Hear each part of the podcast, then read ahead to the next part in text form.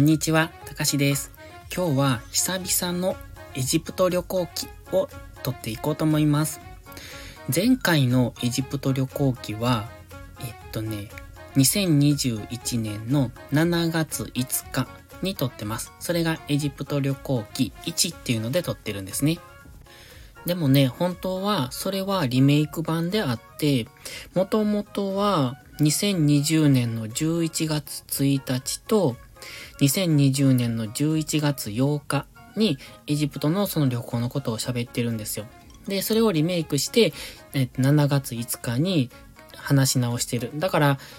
7月の分は、あの、前回に話してるのと同じ内容を、まちょっと変えて喋ってるって感じですね。で、今回は、えっと、7月の5日に喋ってるのは、本当はえっ、と、その時にね、次はこういう話をしますっていう、エジプトでの子供たちの、うんと、何だったかな、仕事事情かな、子供たちの生活みたいなタイトルで次は話しますって言ってるんですが、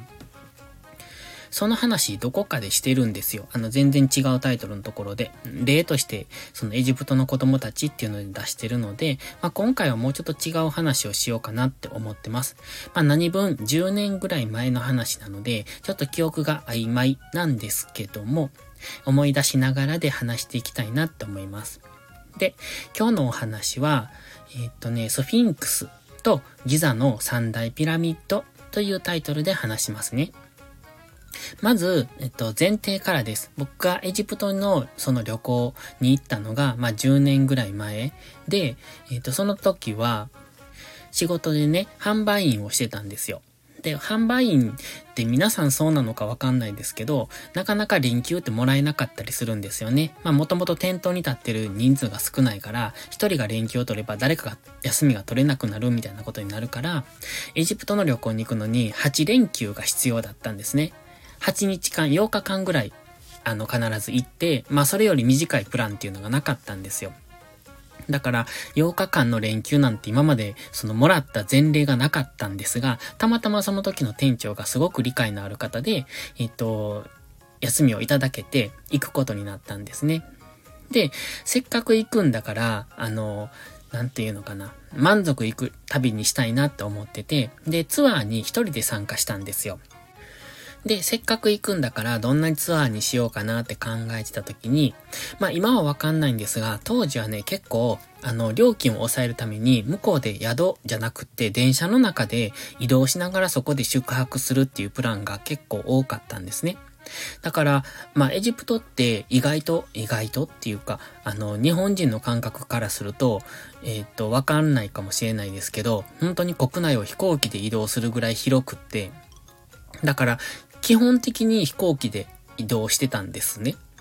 で、あの、だから多分その辺の料金を下げるために電車移動っていうのを、あの、組み込まれてるプランも結構あったみたいで、だから電車の中で一泊するみたいな、そういうのもあったんですよ。で、今から思えば、それも楽しそうだなと思うんですが、その時って海外旅行はあまり行ったことなかったと思うんです。しかも一人で参加だし、不安もいっぱいやしっていうところで、ちゃんとしたところで、あの、寝泊まりしたいと思って、JTB のプランを取ったんですね。で、まあちょっと割高だったと思います。多分ね、うんと10万とか15万とか割高になってたと思うんですが、まあそれでも、あの、電車の中で寝るのは嫌だと思って、そのプランを取ったんです。で、ここからが本題なんですが、スフィンクスあ、というか、エジプトって行かれた方いるんですかね？あの、僕は一回しか行ったことないし、他の、うんと、旅行会社さんとかとあんまり比べたことないのでわかんないんですけれども、スフィンクスをね、観光しに行った時に、スフィンクスの顔ぐらいの高さに道が通ってるんですよ。道というか、こう、土を積み上げた丘みたいなの上に道があるっていう感じかな。だからそこをね、観光客の方が皆さん歩かれてるんですね。だからそこからスフィンクスを、まあ、見下ろすっていうか、そんな形でちょっと距離があるところからスフィンクスを見るような、そんな観光なんですよ。でも、僕たちはなぜかスフィンクスの足元まで行けたんですね。足元ってわかります？あの、前足ですね、あれの。で、そこのふもとまで行けて、で、で、僕らが見上げると、その観光客の方たちが上の方の通路を歩かれてるっていう、そんな感じだったんですよ。で、あの、本当かどうかわかんないですが、ガイドさん曰く、これは JTB の力だとおっしゃってました。だから、僕たちは本当にスフィンクスの足元、本当は足元なんですね。で、しかも、お触り OK でした。っていうのは、スフィンクスの、あの、足、前足に、えっと、まあ多分、ああいうのってやっぱりこう、風化もしていきますし、あまり触らないでっていうのが一般的なんでしょうけど、触っていいっていうことだったので、そこに抱きついて写真を撮ったのを覚えてます。だから、本当にね、あの、スフィンクスを下から見上げたって感じでしたね。もうほんまの真下から。すごくいい思い出になってます。だから、もしエジプト行くなら、やはり強い旅行会社さんで行くのがいいのかなというのが一つの感想ですね。それから、ギザの三大ピラミッドに関しては、今はどうなんでしょうあの時で多分ね、うんと、70ドルとか80ドルとか、そんな金額だったと思うんですよ。だから7000円とか8000円とかだから1万円弱ぐらい今はもしかしたらもう少し値上がりしてるのかもしれないですが、えっと、入、入、入室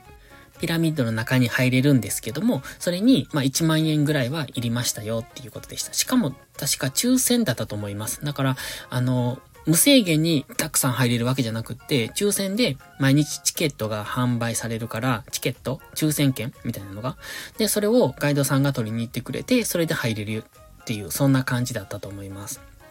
で、ギザの三大ピラミッドがあって、その中の一番大きいクフ王のピラミッドが中に入れるんですね。それがよくテレビで取り上げられてるやつだと思います。で、あの、僕、ピラミッドのふもとに行った時に、あの、見上げたら、あれ確か、130メートルぐらいかな？あるんですね。130か140メートルぐらい高さがあるんですけど、あの、立ちくらみがしましたもん。何でしょう？あの砂漠のポツンって真ん中にあって、で、上を見上げたらピラミッドと空しか見えないんですけど、あの、ピラミッドの頂上、下から見上げてるのに立ちくらみがするってなんか変じゃないですか？でも、そのくらい、なんか、あ、なんて高いんやろって思いました。で、ピラミッドって結構今も風化していけ、えっ、と、最初はなんかピカピカ光ってたみたいな、そんな風なことが言われてますけど、まあ風化してきて、あの、ふもとの方は綺麗なんですけれども、上の方はなんかガラガラでボロボロって感じだったんですが、一度登ってみたいなっていう風には思いました。で、入り口はちょっと少し上がったところにあるんですね。だからピラミッド少し登ったところから入っていって、で、まあそんな感じなんですが、あの、中はね、すごく、えっと、汗臭いって言うんですか？これは汗臭いなのか、それとも湿度の湿気の匂いなのかよくわかんないですけど、なんせね、あの、まあ、観光客の方でみんな中いっぱいいるので、汗臭かったのかもしれないです。で、実際エジプトってめっちゃ暑いじゃないですか。まあ、カラッとした暑さなので、そんなこう日本みたいなじとっとした感じじゃないんで全然平気なんですけど、ピラミッドの中に入るとそのカラッとした暑さがじとっとした暑さに変わるんですね。だから、本当に多分あれは、うん、どうなんだろうっていう、ちょっとそんな感じの匂いの中、あの、あの、有名なテレビでよく映される通路。なんて言うんでしたっけ？名前忘れましたけど、その通路をずっと歩いて上がっていくんですよ。そうすると、えっと、缶桶なのか何かわからない、あの、ね、一応缶桶と呼ばれている、あの、石の、えー、何ですか、バスタブみたいなのがある部屋に入るんですけど、すごい薄暗いんですよ。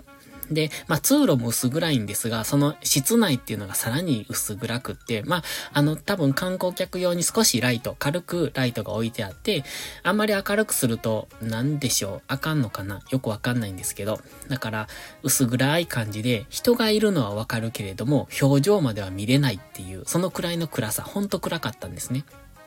で、さほど広い空間じゃないんですね。まあ、どのくらいかもちょっとはっきり覚えてないんですけど、うーん、どのくらいなんでしょう。18畳とか12畳とかあの広さにしたらそんなもんじゃないのかなってあんまりめちゃめちゃたくさんの人が入れる場所じゃないっていうそんな感じでした。で、僕そこに行った時に感動したのがね、中で、あの、なんだ、瞑想している人がいたんですよ、外人さんが。あれを見てすごい感動しました。かっこいいと思って。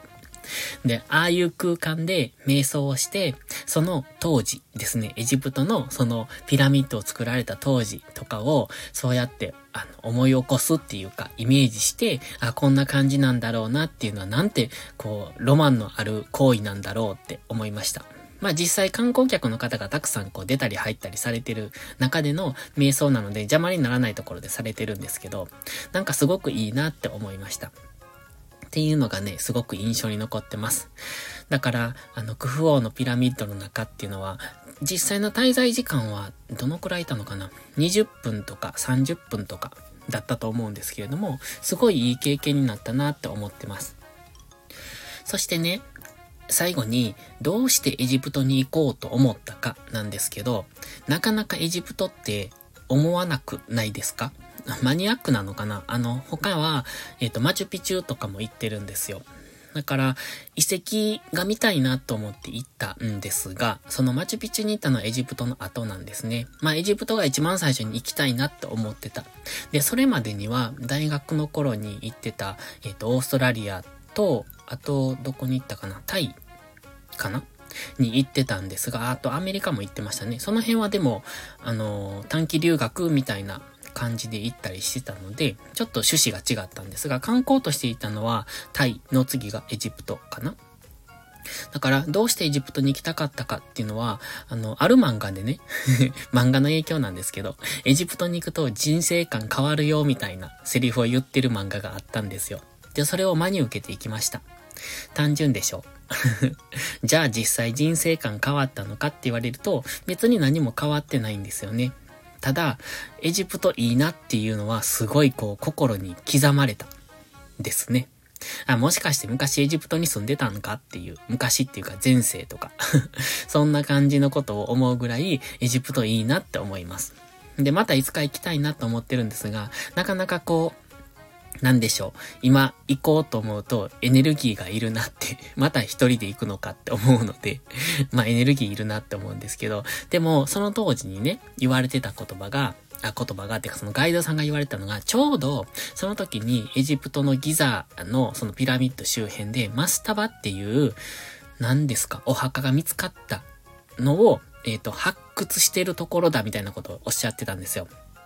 で、マスタバっていうのは、えっ、とね、ピラミッドのできる前の、あ、まあ、ピラミッドってお墓じゃないですか。そのピラミッドができる前の段階のお墓。だから、ああいう風に積み上げて三角の形にするんじゃなくって、えっ、と、平積みっていうのかなの状態のお墓みたいなのがあって、それを、うんと、ちょうど発掘されてるところだったんですね。で、おそらく10年後ぐらいにはそれがまた観光地化されるんじゃないか、みたいなことをおっしゃってたのがちょうど10年前ぐらいなんですよ。だから僕はその時にまた10年後に行こうって思ってました。で、今10年経って、まあどうなのかって実際そこが観光地化されてるかどうかっていうのはわかんないですけれども、まあ今ちょっとそこまでの余裕がなくって、その エジプトに行こうっていう気にはならないんですが、余裕ができてきたら行きたいなとは思うんですよ。うん。なので、もしよかったら、どなたかお付き合いいただける方がいれば一緒に行きませんかっていう 最後お誘いで終わります では、エジプト旅行記、今回はギザの三大ピラミッド、それからスフィンクスについて少しお話ししてみました。まだどこかで気が向いたら、次、えっ、ー、と、第3弾も作ろうかなと思ってますので、よかったらまた聞いてくださいね。それではまた次回の配信でお会いしましょう。たかしでした。バイバイ。